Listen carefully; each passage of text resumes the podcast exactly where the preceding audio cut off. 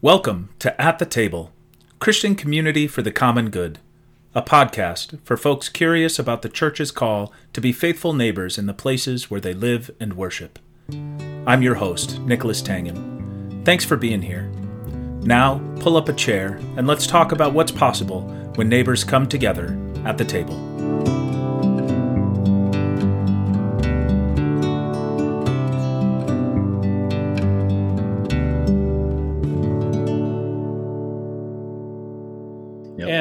And I wanted to find a way to empower and encourage ministry leaders um, that was based on this idea that God's spirit is already present and active in your place, and, yep. and you know, I that that your work is to mm-hmm. drill down deeply into the soil where you're planted to tap into the living water that's already bubbling up there in that place. You yeah. already have what you need to do this work. Mm-hmm. God's equipped you to do this work the way you can with your people in your place.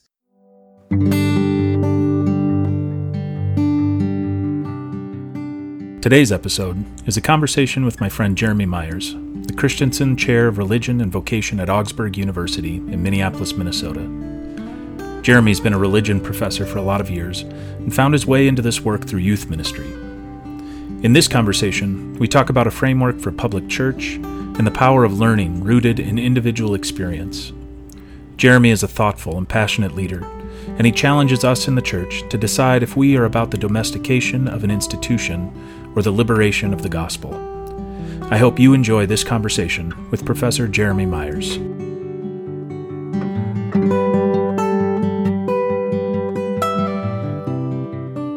Right, Jeremy, welcome uh, to At the Table. Thanks for being here. Yeah, thanks for having me, Nick. Uh, so, uh, I would love for you to just introduce yourself a little bit. Tell us about your uh, your work, uh, which you know is in the academy, but is also around Christian community. So, I'd love to hear a little bit about what Christian community has and does mean to you as well. Sure. Well, first, I I, I want to say that I actually really am sitting at a table. So beautiful. Me too. Yeah. All right. So yeah. we really we really are at we're at, we're at different tables at the same time. We're at the tables. The tables. Yes. Yeah, I like it. Um, so what is Christian community for me? Yeah, and tell us a little bit about you and your work. Um, I uh, am a religion professor at Augsburg University. I'm the Christensen uh, professor, the endowed Christensen Professor of Religion and Vocation at Augsburg University in Minneapolis. Been there about 16 years. Um, I was hired there um, 16 years ago to oversee their youth and family ministry undergraduate degree program. So mm-hmm. I I came into the academy via youth ministry um, and youth work. Really, I always considered myself a youth worker, not a youth minister. Um, I uh, had gone to the University of Minnesota and studied child psychology and um, youth studies and was very interested in being a youth worker, but I did not want to work in the church. Um, I took a one year interim gig right out of college at a church, um, doing some middle school ministry and then running their after school program, which was for the local middle school. And I was like, I can do this for a year. I can do anything for a year. And so yep. I did it for a year, and that was 25 years ago. Um, wow. And uh, I just kind of fell in love with youth ministry because it allowed mm-hmm. me to it allowed me to do youth work and it allowed me to easily talk with young people about um, bigger things god yeah. the universe why are we mm-hmm. here? Um, what is my purpose on this planet? It gave me a really right. easy way to do that. Um, and with so, middle school and with middle schoolers, nonetheless, like with, yeah, that's people at their messiest. people, middle schoolers on the basketball court, or middle uh, schoolers around the foosball table, or middle schoolers around um, math homework that I could barely mm-hmm. even remember how to do myself. So, and and it was sort of those I mean, it was really there where I fell in love with this idea of public church. really, mm. um, a church existing for the sake of the neighbors mm-hmm. and for their actual, real, lived needs, rather than a church existing for um, its own longevity mm-hmm. or um, or its own um, sustainability. Right. right. The, the the after school program that I ran there was 100% for the community, right. and uh, we had this amazing group of senior citizen retired folks uh, mm-hmm. volunteering mm-hmm. there, and every now and then someone would say. We really should be doing some kind of Bible study here at this after school program. We re- we really should turn it into a tutoring tutoring program or some kind of faith mm-hmm. formation program. And and this um, collection of retired folks who were volunteers, the ones who really started that program, were like, no, that's not what it's here for. This is a place for young people to come after school and blow off steam for two hours. And we're here to just get to know them, keep them safe, you know, engage with them and it was really lovely. And um, that's where I really sort of fell in love with this idea of the church existing primarily for the neighbor and their well-being. Um, yeah.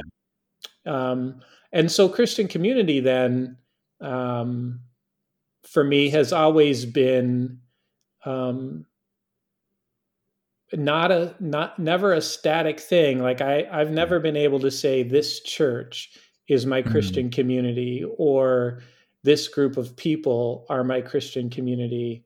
Mm-hmm. I think I understand Christian community as um, the people, the pl- and I'm talking purely selfishly right now. This is sure. 100% uh, subjective. totally. Christ, yeah. Christian, okay. Christian community for me has always been the people, the places, the things that were pulling me out of myself so that I was more um, connected to the mm-hmm. world and simultaneously opening up the, uh, the depth of me so that mm-hmm. I was mm-hmm. more rooted in in myself. Right. Um, and and I've had friends who do that. I have friends who do that sometimes and not all the times. I have strangers who do that. I yeah. uh, there are trails I love to hike that do that for me. Mm-hmm. Bodies of water I love to paddle on that do that for me. Music that I love to listen to. That musicians who I don't know who do that for me. Books I read that do that for me. And mm-hmm. so Christian community has never been a, a sta- I've never been able to say these people are my Christian community. I might say these people at times are part of my Christian mm-hmm. community, but I think about Christian community much broader than that as the people, the places, the things that keep me in touch with this universal cosmic vibration that we call this life force that we call God in our mm-hmm. tradition. Mm-hmm. Yeah, it's interesting. You you've got this. Um, um, you've got this kind of broad understanding of of Christian community, which I think is beautiful, and it seems like your your own personal theology is so deeply rooted in the neighbor, the sense of mm-hmm. the neighbor, which mm-hmm. which in my mind is so rooted in place. And so I wonder how you think about that um, that relationship between you know Christian community as this kind of emergent um, moving moving thing, but also rooted very concretely and contextually in the neighbor. Yeah, I think it's kind of gets at the you can only know the, know the universal through the particular, you know, mm-hmm. and um, so all of those things that I mention are. It sounds very abstract and universal, but they're always things that I'm experiencing immediately and physically yep. in my body. Right. Yep. And so it's the people right here, right now.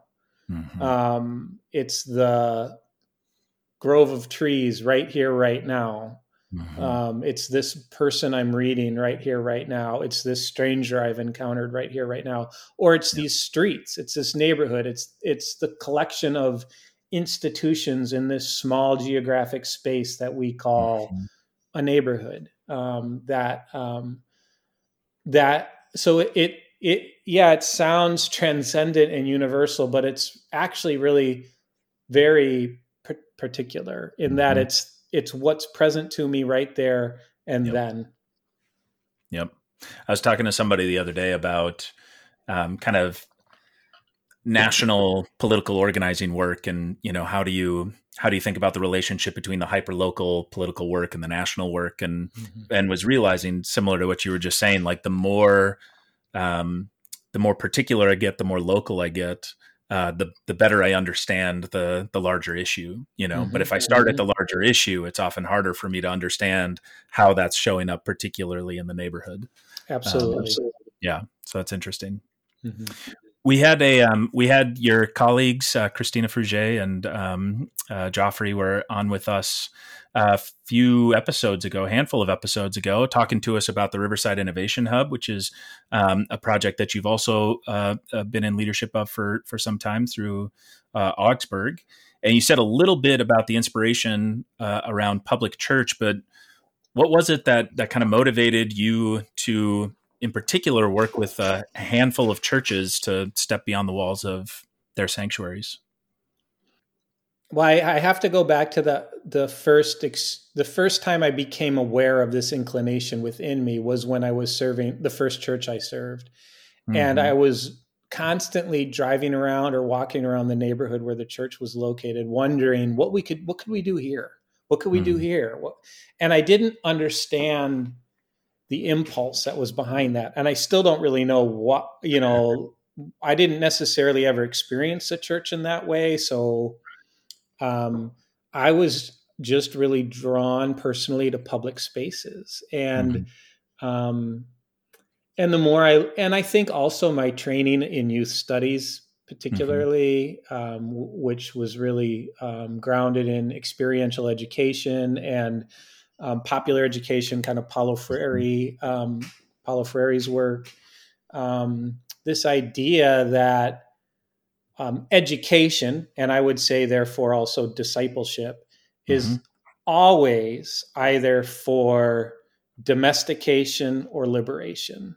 Mm. And I, um, I very much experience the church as being primarily about domestication, Mhm. and therefore it's not about liberation. I think Right. I don't for, and this is where I'll get a little cynical, and I'm going to make some Sure. sweeping generalizations. And I know it. this isn't true for everyone, and I'm grateful that it's not true for everyone. But I think in general, the church is way Mhm. more concerned about domestication than liberation. And um, so I began trying to figure out what would it look like um, if if ministry were actually about liberation and if Mhm. ministry actually started in people's lived experience rather than starting in um, the confessions of a denomination or of a local congregation or um, scripture what if we started with people's lived realities their their joys and their struggles and their big questions and their big ideas and and and helped them think theologically about Mhm. those and, and and through that process we start introducing to them um, the biblical narrative and Mhm. confessions of faith that might actually help them shine Mhm. a new light on their big ideas their big questions their joys their sorrows Mhm. um, and um, and I was particularly interested in how do you do this with young people. That's where I started, and then quickly came to realize that you can't do that with young people only in a congregation because you will always have this glass ceiling of uh, the low expectations that are driven by the spirituality of the adults in that congregation. And so, if the spirituality and the expression of faith among the adults in the congregation is all about domestication, then it's going to be really hard to do ministry with young people that's really about liberation without breaking that glass ceiling of low spiritual expectations. So, I started to realize you really needed to do this work with with the entire congregation. Um, and as this idea was starting to come into fruition more in my head as far as like the theological uh, foundations for it were were there and were clear. Mm-hmm. There were theoretical foundations. There were just as I started to think more and more about it, it was just obvious that this was something that needed to be pursued. Mm-hmm. Uh, educational theory, theory about how people are formed, how they learn, how community is formed, all seemed to back this approach. Mm-hmm. Um, a lot of the theological um, uh, work that was coming around God's relationality mm-hmm. um, was uh, grounding this work. So it seemed to me like a no brainer to go right. after this. And I felt like as an academic, I was at a place where I had to choose mm-hmm. between closing my office door and writing writing a book yep. that yep. that none none of us need um, that a book that I'd love to have published. Totally. But none of us really need. Um, I had to choose I've between space for it right up there. I know, I know, I know, I know.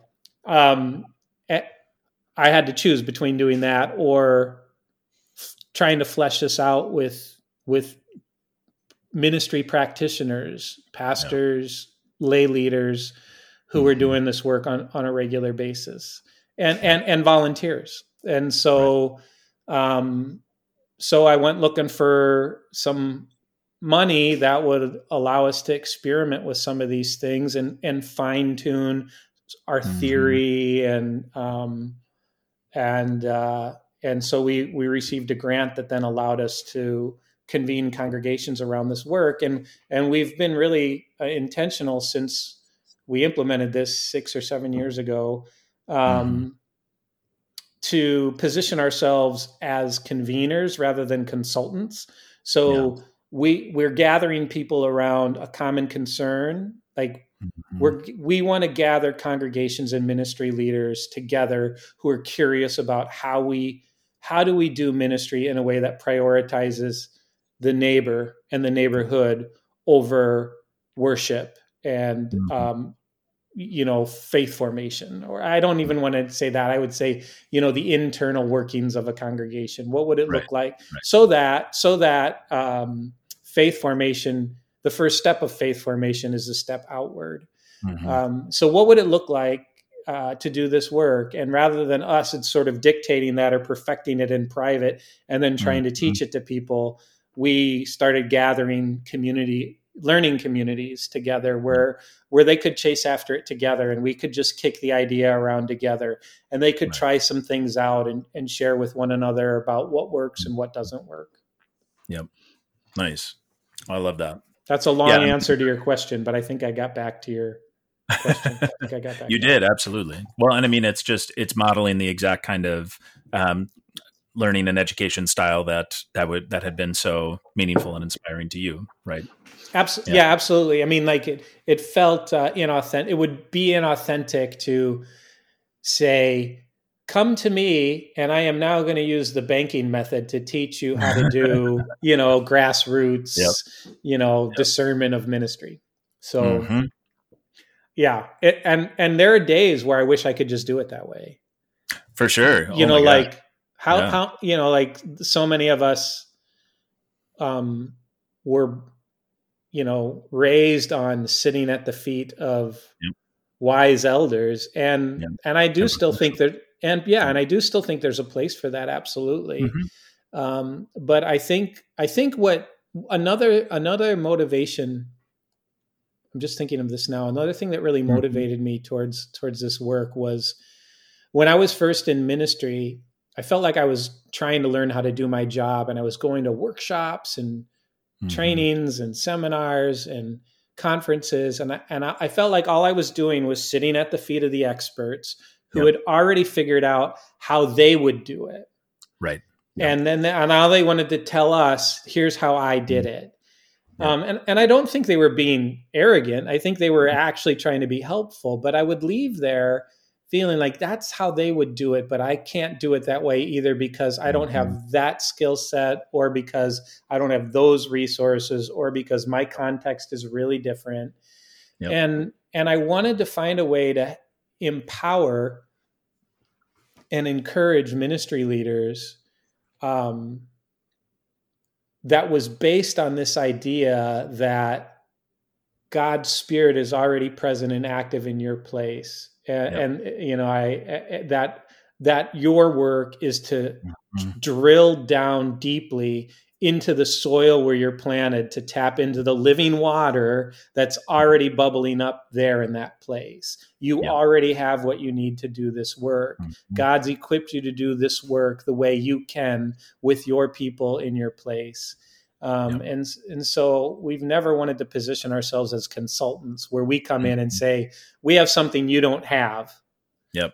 Yep. But we want to come in as conveners who say you already have everything you need and yep. and we're just going to help you trust that we're going to help you find that we're going to help you hone that yep mm-hmm. yeah that's the in um, in the work I do with the synod, that's some of exactly what we've been um, trying to get congregations to think about in the neighborhood as well, right? Like we've been saying all along, you know, the the neighborhood or God doesn't need the church to bring God's self to the neighborhood. God's already there. Right. Our job is to go out and um, and get curious and look for those those moments and those uh, the inbreaking of of God showing up to point at it and to tell the story. Like Absolutely. that's our yeah. There is yeah. still there is still an act of proclamation that happens where exactly. where we point in uh, you know it's um, like John the Baptist um, you know says look there's the lamb of God yeah. You know, it's yep. it, it's sort of like we get to do that, but mm-hmm. um, but our proclamation of it will will always sound different. Yeah. You know, based on the situation we're in. We're not going to say, "Look, there is the Lamb of God," yeah. but we might say, "Look, there's a neighborhood garden popping up. mm-hmm. Look at yep. this res- look at this resurrection happening right here." Yep. Right? Mm-hmm. Exactly. Mm-hmm. Yeah. John McKnight always says. Uh, if you've seen one neighborhood, you've seen one neighborhood, and you I know, like and that. I think that's spot on, right? Yeah. Um, yeah, particularity matters. Yeah, absolutely.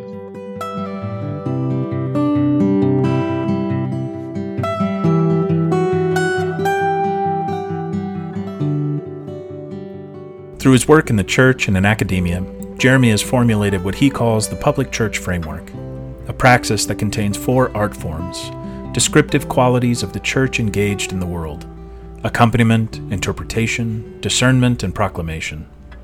This framework guides the learning communities that Jeremy and his colleagues lead at the Riverside Innovation Hub.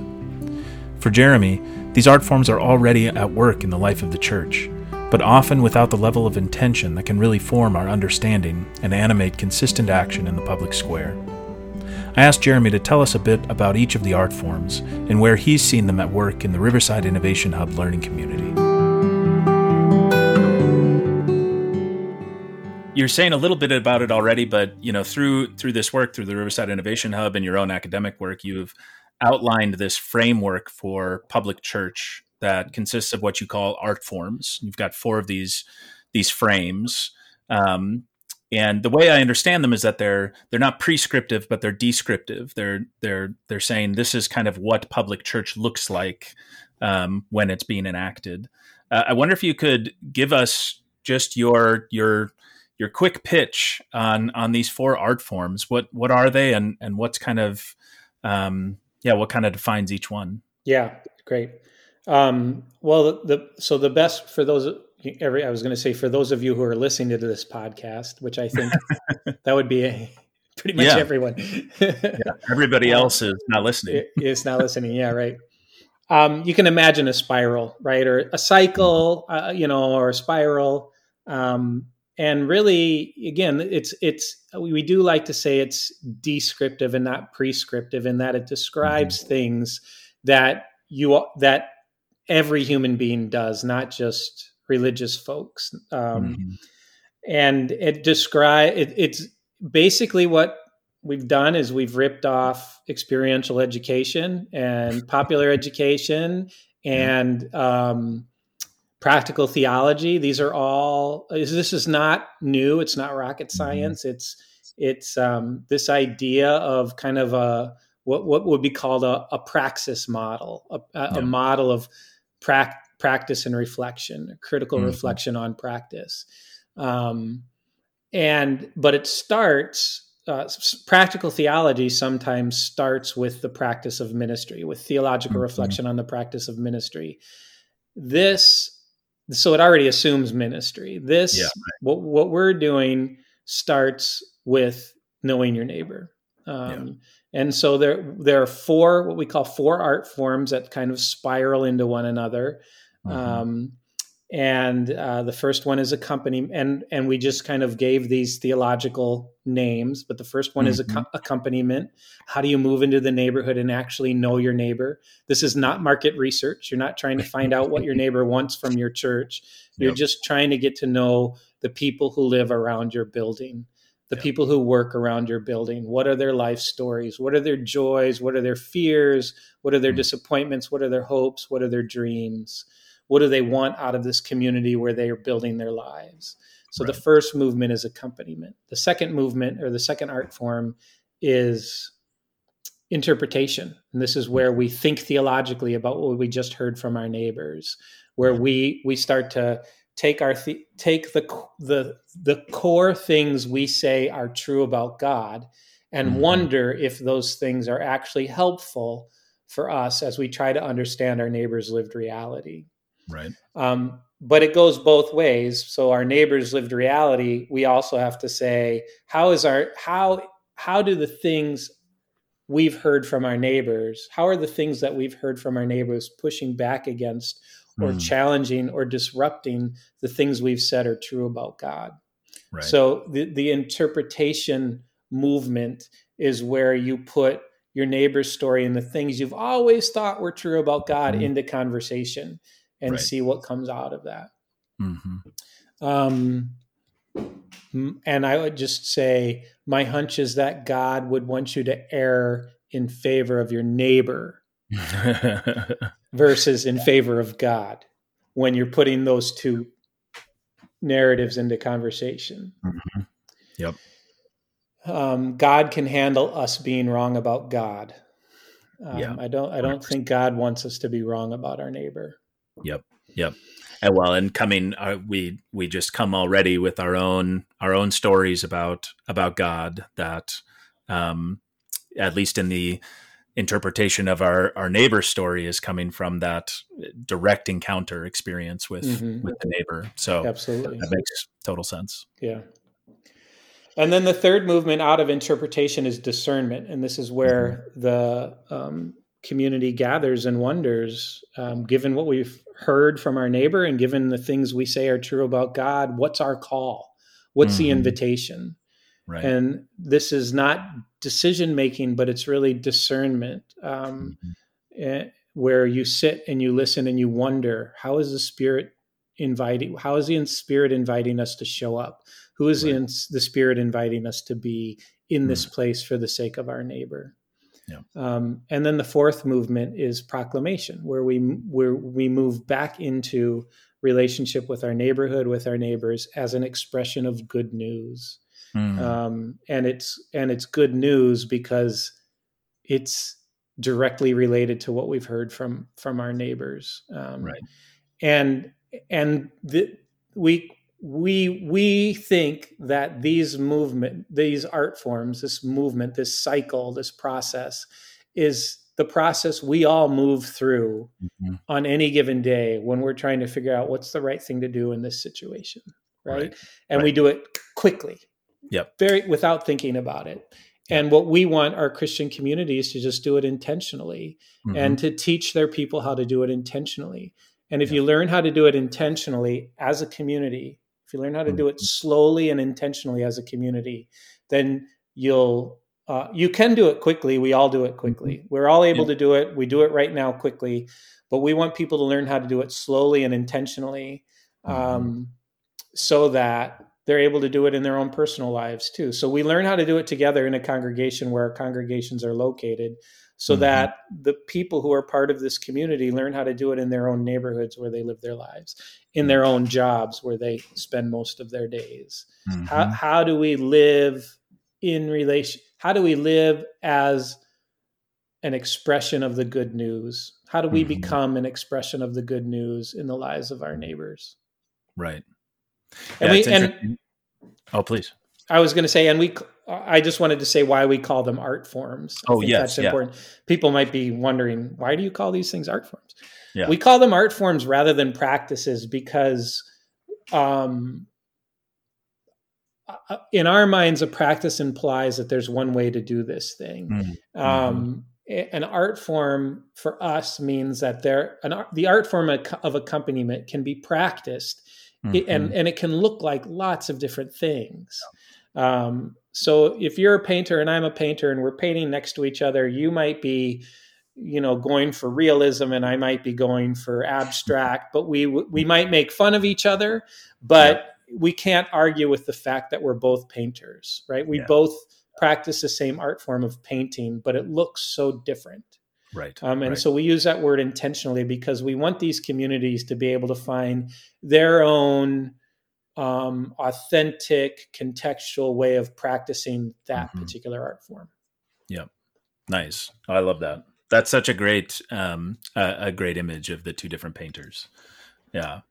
It, and part of what you were saying earlier that I think I was hearing as you were kind of talking through the art forms too is that for for most of us, whether we're in faith communities or not, these are these are art forms that we um, uh, we we have some experience with, uh, whether we know it or not, whether we talk about it or not. Right? We we have experience with accompaniment and interpretation, and even the the Christian Church, I think, has some of the the bones for some of this work, even worked within its its tradition and its liturgy and um, uh, and so part of the work is reminding folks. I feel like that's been true for me too in this kind of calling churches to be the neighbor mm-hmm. is kind of reminding folks you actually a lot of this you do know how to do you just have to do it with that extra level of intention mm-hmm. and attention mm-hmm.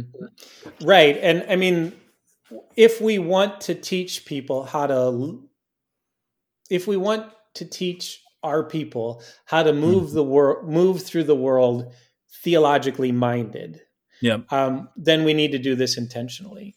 Right. On, honestly, I don't think the neighbor cares whether we're right. doing it, you know, with any kind of theological yeah. intention or not. Right.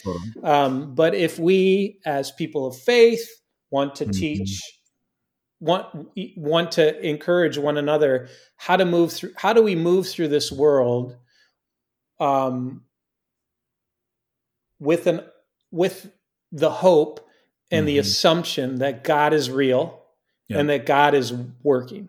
Yep. If if we want to move through this world in a way that hopes that God is actually real, mm-hmm. um, then it requires some in, intentionality um, right. to, to do that and to learn how to do that. Yeah. Um, but th- really, these movements are kind of non-doctrinal. Right. Um, you know, the interpret. We ask you to interpret what you're hearing from your neighbor based on what you believe, and so if you um, would be someone who would say, I don't believe in anything, well, mm-hmm. then you still probably have a framework that's going to rub up against or highlight what you're mm-hmm. hearing from your neighbor. And all we're asking people to do is be compassionate, critical mm-hmm. um, listeners, and understanders of their neighbors' lived realities. Yeah. Nice. I love that. Have you seen so in this work that you've done with the Riverside Innovation Hub and with these congregations? Have you seen um, uh, experiences or heard stories of of folks kind of um, suddenly realizing, or maybe not suddenly realizing, but realizing um, that they're practicing accompaniment or mm-hmm. realizing that they're mm-hmm. practicing mm-hmm. interpretation? Where have you seen those things kind of come up in those particular places or communities? Yeah, I th- in our work, um, the accompaniment is always that first step is always like jumping into the cold lake, right? Mm-hmm. Pe- people are um, excited to do it and really nervous to do it and don't realize that they probably already know how to do it. Um, and they're afraid that they're going to come across as pushy or, or whatnot. Yep. And so they're, they're always very anxious about doing that until they do it for the first time or until they realize they just did it. Usually usually an encounter happens and they realize afterwards that they had just done some accompaniment. Right. Rarely is it. Uh, it's that seems to be the case more so than them saying, "I'm going to intentionally go out and do this now." But yeah. you know, I think I, I love the mundane stories more than the mm-hmm. heroic the heroic stories, which is good because we don't have many heroic stories. you know, we don't. We have a lot of humble, yeah. We have a lot of mundane, lot of mundane stories. You know, uh-huh. not these big, amazing um, victories, but mm-hmm. you know, one um, one woman in in our project uh, in one of the congregations that just wrapped up with us this summer told this story. Two, she told two really great stories. Um, one, she, it was wintertime and she was driving to church and she saw this woman walking down the middle of the street because the sidewalks were really not shoveled and couldn't walk down the mm-hmm. sidewalk. So she was walking down the street all bundled up and it was just really cold. And so she stopped and asked if the woman needed a ride. Mm-hmm. And and and so the woman said that'd be great. And and the, the lady from the church said, Well, where are you going? And she said, I'm going to this Presbyterian church right up here. And she said, Oh, that's great. That's where I'm going. That's my church. And she goes, Yeah, I've always wanted to check it out. So she drove her to church a couple blocks. Mm-hmm. Um, and then they had started having a conversation. She drove her home and it turns out this woman lives in an apartment complex a couple blocks down from the church. And the mm. church had been trying to figure out how do we develop a relationship with this apartment complex and the people living nice. there. Yeah. Um, and so it was by a, a simple act of accompaniment. Mm-hmm. Hi, hi, neighbor. I'm driving in your direction. Do you need a ride? And right. and then her following that thread. I mean, Mm-hmm. It wasn't just her offering her a ride. She sat right. with her, visited with her, introduced her to people, drove her home, um, asked her when she could see her again, you know, mm-hmm. and just reached out um, to her. And um, she didn't even realize until afterwards that what what she had done in relationship mm-hmm. to to the art forms. And then the same same woman now you're getting getting the sense this lady just knows it intuitively this this mm-hmm. woman who did these things she just it just kind of hospitality just seeps out of her. Um, right.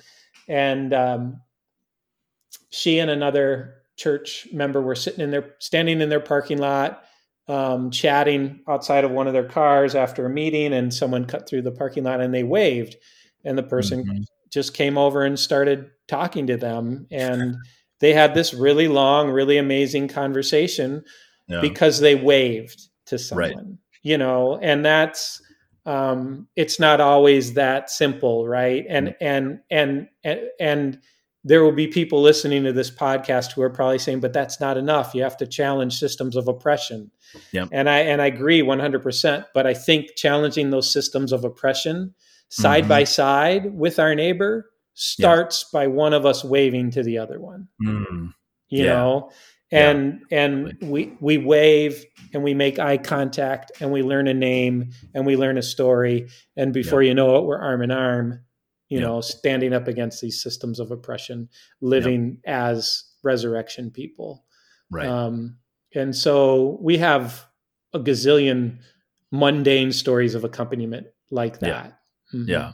that's beautiful yeah well and um yeah, it's interesting. I, you know, I find in the the churches that I spend a lot of time with too, you know, dominant culture, mostly kind of middle class, upper middle class, progressive churches.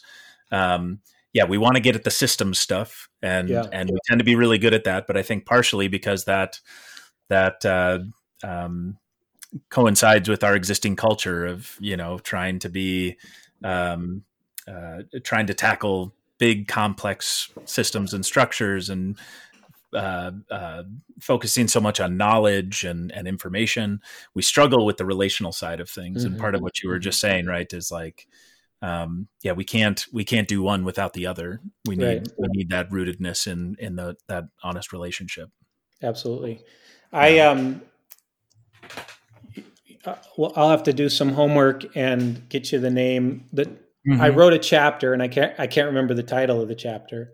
Yeah. And in, in a book, and I can't remember the title of the book, is a book is a book in honor of Gary Simpson, who used to be a professor at Luther Seminary, mm-hmm. um, and did a lot on public church, public public companionship. And um, I wrote a chapter in that book, kind of um, using some of the work he had done using Jürgen Habermas, mm-hmm. Um, and uh, um, and it, and I, I really love it because it gets at this. He talks about you know the two main seats of power, political and economic, yeah. and how we're so eager you know in order to improve people's lives we're just so eager to engage those seats of power yeah. and as white people and as mm-hmm. two white men here talking yep. about this we just walk up to those to the front door the seats of power and we say let me in can you know i'm here to talk to you and we just assume we have access to it right mm-hmm. um, but there's this whole space in between called civil society you know yeah. and and and and the what he calls the life world where people mm. live their daily lives where they raise their kids where they get married where they make love where they mm-hmm. bury their dead you yep. know where they have barbecues it's the life world and right. and and we can go to those seats of power to mm-hmm. make change and by doing so we're essentially dehumanizing our neighbor who we think we're there to advocate for because we've just exactly. skipped over their entire life world Exactly. And so so the real work is engaging in the life world. And mm-hmm. and as we engage in that life world, those relationships and those experiences carry us to those seats of power as community, as united people, um, yep. and not um, as uh, white savior or. People of power, people with privilege and power who are completely disconnected from those who they oppress um, mm-hmm. on their way to this on their way to challenge systems, right? Yeah. I remember when we were one of the churches I was working with um, was just starting to do some, uh, some community organizing around immigration issues, um, mm-hmm. right right as Trump was taking office, and and we were all gung ho. We were gonna, you know, um, win all these legislative victories, and we were going to build this great strategy. And we we were meeting for weeks and weeks, and realizing that the the immigrant leaders that we were in connection with were, you know, a little uh, a, little distant, or maybe didn't didn't didn't feel like they were they were showing up in the same way, and we were like, what in the world is going on? Um, and so after a while, we decided, well, let's just hit the brakes and let's just have dinner and see what what's happening, right? And that simple act of just like hitting the pause on trying to get uh, trying to solve the problem and instead sitting down and, and having dinner, entering that uh, life space or that, mm-hmm, um, mm-hmm. right, um, changed everything for mm-hmm. us. I mean, it suddenly it opened up a space where we could build some trust, where we could build some relationship, we could get to know one another enough that we could be in the fight together rather than um, a you know a white dominant church deciding that they're going to you know, win some big victory on behalf of immigrants they don't even know. Absolutely. Right? Completely yeah, different yeah. shift. Um, mm-hmm. And it all, it all just happened at dinner. Amazing. Yeah. Yeah. Um, Adrienne Maree Brown's emergent strategy kind of comes mm-hmm. to mind because some of the things that they lay out in that book, I think, um, are really the principles of emergent strategy are really helpful for challenging um, those of us from kind of the white dominant culture, challenging what we think is normal, yeah. and you know, or, or what it what has been normal for us. It challenges our assumptions that that's normal for everyone and that that's yeah. best that's best for it's not even best for us you know right exactly um, and so her her you know that that book and the principles in that book have been like a really great tool for our team mm. um, at mm. the riverside innovation hub as mm-hmm. we as we try to embody practices as a staff yep. that reflect um, the spirit that's in um, what we're trying to teach in the public church. You know that you know slow is you know small is all. Slow mm-hmm. is uh, you know I, I, can't remember all of them off the top of my head. I'll slaughter yeah. them if I if I try. But um, it, it, it really is um, more about smallness and slowness and um, going at it together rather than just trying to accomplish the thing.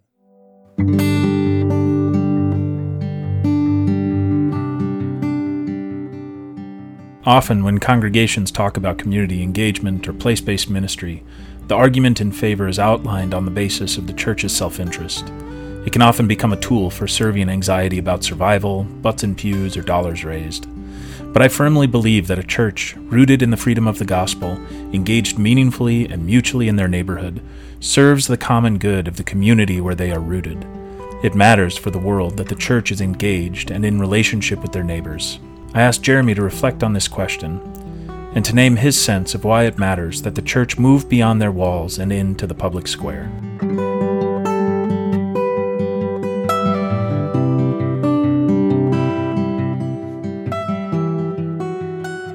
Why the church? Why does it why does it matter for and not not for the church?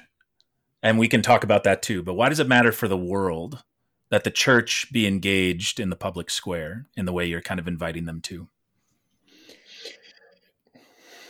or does it? yeah, no. Here and here's where the cynic comes out. Yeah. Um, because the world is burning, hmm.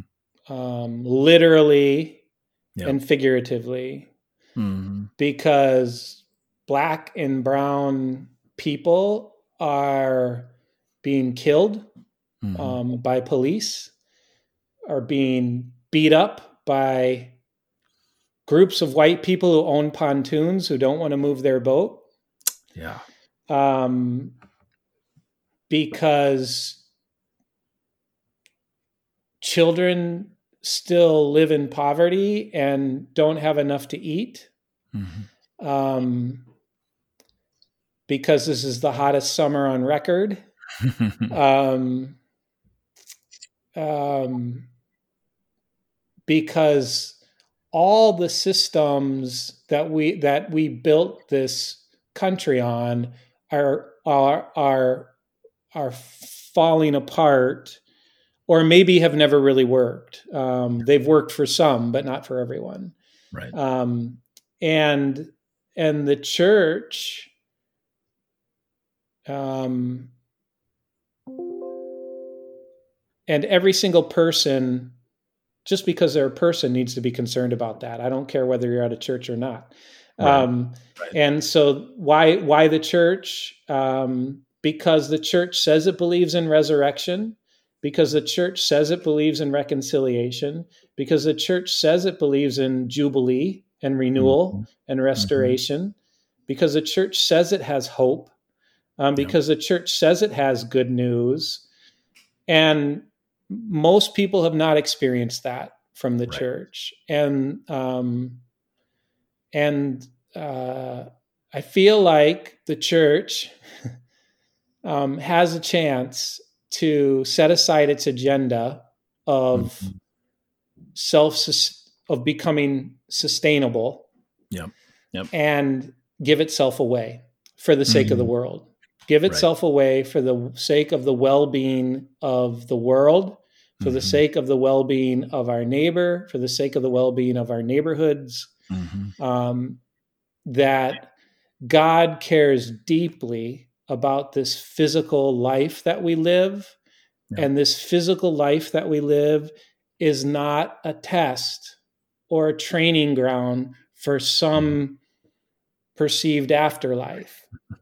It Yeah. is a it, this is a real thing that we're living now, Right. um, and the church has an opportunity to. Um, I don't. I'm not trying to say the church has an opportunity to make something happen that only the church can make happen. Yeah. I'm saying the church sure. has an opportunity to join in the work that Yep. needs to be done, or the church can continue to sit on the sidelines and Right. hope that people will maybe come over and talk to them and pay attention to them, or they or they can join in the Yep. rebuilding, the restoration, the reconciliation, the the Mhm. resurrection that's that's going to happen. The resurrection, if you know, if God if God is real, if God's restoration, if Jubilee is real, it's going to happen. Mhm. Yep. And the church can be there with it when it does, or the church can um, can stay to itself. Right. Um, and so I think that the church has this narrative about um, promise and brokenness and death and renewal and um, new promises and new brokenness and new death and new renewal. We have this narrative. Yeah. So let's live it. Let's do that. Let's not be Right. afraid. To, let's not be afraid to do that. Yeah. Yeah. You mentioned earlier you you said, you know, I don't know, I don't know that the neighbor cares whether or not we're thinking theological. And part of me wanted to say, you know, I wonder if that's actually true because I think what the neighbor cares about, even if they are not people of faith themselves or people of other faiths, um, I think the neighbor still wants a church that has integrity or a church that is not, you know, um, uh, hypocritical, you know, and, and so often when you see these polls of you know people's reaction to Christianity and in, in the U.S. You know, it's um, that that kind of uh, quality of uh, quality, the hypocritical nature of the church is often like right at the top of the list. And mm-hmm. in some ways, I think, yeah, even the the church, whether whether we uh, acknowledge it or not, continues to have a lot of power. Um, in in a country that has systems that have benefited the church for a long time and um, have also um, yeah just moved parallel and and walked alongside the church for a long time and um, a church that does believe in resurrection and reconciliation and promise and um, believes that they can give themselves over actually does have the capacity to have a meaningful impact. Mm-hmm. Mm-hmm. I yeah, I hope so. I also worry that um, you know, being part of a progressive church mm-hmm. isn't even enough. Um, right. that I think I think just the existence of the church as an institution mm-hmm. squelches people's imagination of what's even possible. Uh, mm-hmm. So I so I'll get personal here. I'm going to talk about yeah. my my daughter who just this last year went through confirmation and mm-hmm. um, couldn't. Uh, so I'm a you know been a religion theology professor for 16 years, a youth mm-hmm. ministry guy my entire life, and my 16 year old is incredibly ref- my daughter is incredibly reflective and mm-hmm. thoughtful. Mm-hmm. She doesn't think she is, but she is.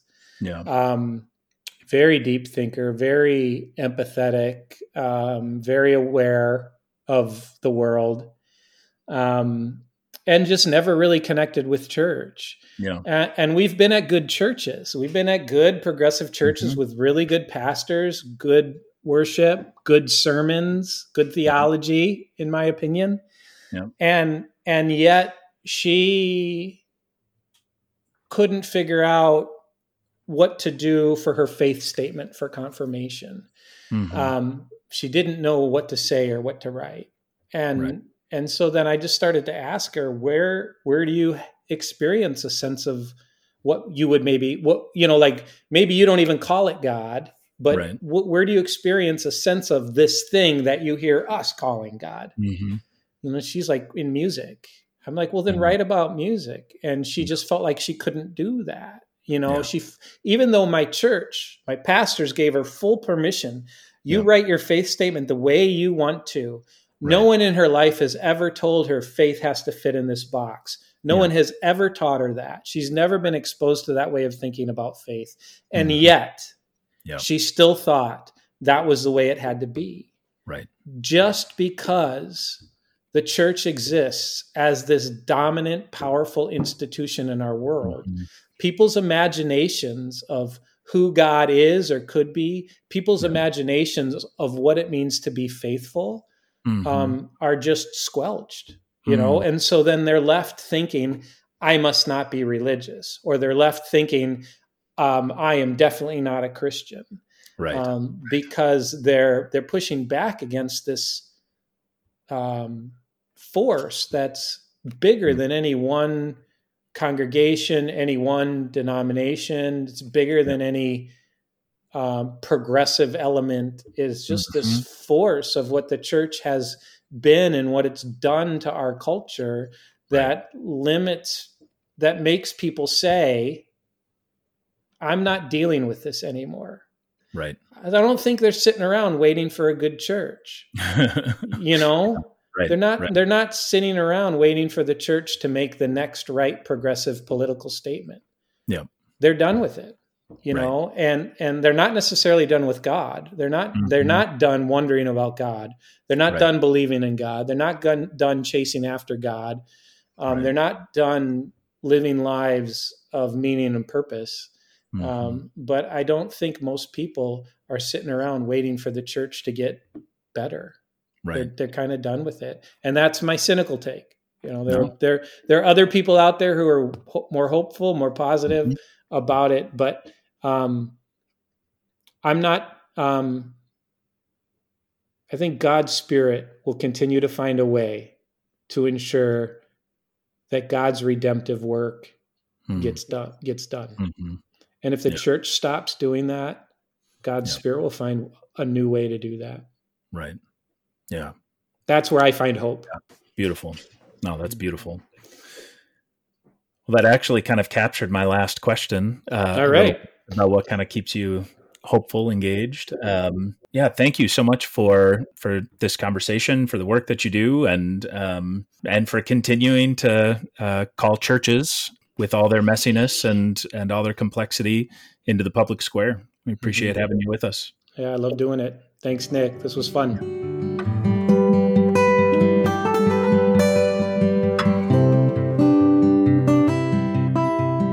Jeremy's doubts about the church's desire and ability to imagine a new possibility may be well founded, especially in an age of anxiety where the narrative about the church is one of decline and irrelevance. The tendency to cling to the safety and security of what was is strong. For me, his questions also serve as a challenge to those of us who continue to value and invest in the neighborhood church. Will we practice the domestication of an institution obsessed with its own survival? Or will we embody that liberation made real in our baptism and imagine new possibilities for what it means to be church in the neighborhood and to see Christ in our neighbor? I pray it will be the latter. I'm grateful to Jeremy for this conversation, for his work in the Academy and the life of the church, and for raising important questions for those of us who find a home within the neighborhood congregation. Thanks for listening, and peace be with you.